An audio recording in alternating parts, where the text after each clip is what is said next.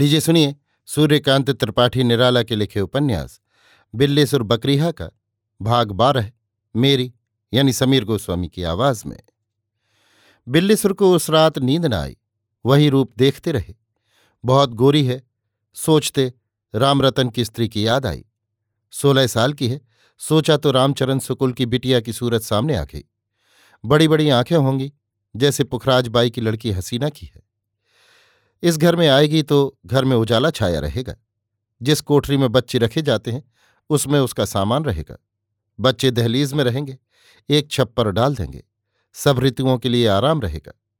एक दफ़ा भी बिल्लेसुर ने नहीं सोचा कि बकरी की लेणियों की बदबू से ऐसी औरत एक दिन भी उस मकान में न रह सकेगी।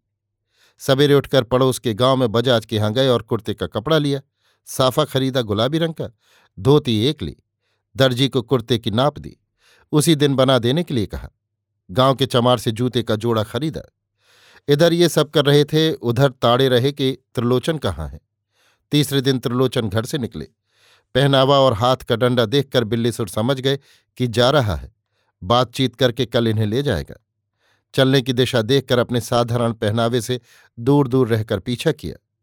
त्रिलोचन बाबू पुरवा के सीधे कच्ची सड़क छोड़कर मुड़े।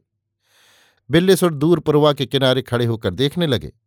कि त्रिलोचन दूसरे गाँव के लिए पुरवा से बाहर निकलते न दिखे।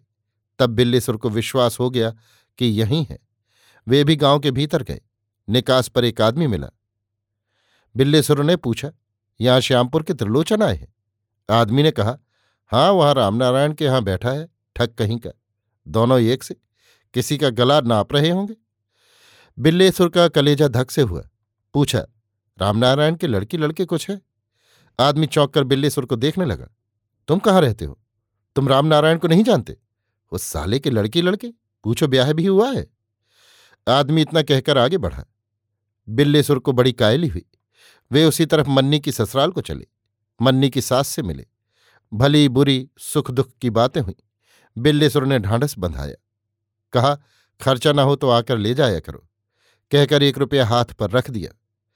मन्नी अच्छी तरह है। कहा उनकी लड़की की अच्छी सेवा होती है। मन्नी उसकी बड़ी देखरेख रखते हैं। अब वो बहुत बड़ी हो गई है। मन्नी की सास बहुत प्रसन्न हुई। रुपया उठा लिया और पूछा, घर बसा या नहीं? बिल्लेसर ने जवाब दिया कि घर माँ बाप के बसाए बसता है। मन्नी की सास ने कहा कि वे दस पंद्रह दिन में आएँगी, तब ब्याह की पक्की बातचीत करेंगी। बिल्लेसुर पैर छूकर विदा हुए। अभी आप सुन रहे थे सूर्यकांत त्रिपाठी निराला के लिखे उपन्यास। बिल्लेसुर बकरीहा का भाग बारह मेरी यानी समीर गोस्वामी की आवाज़ में।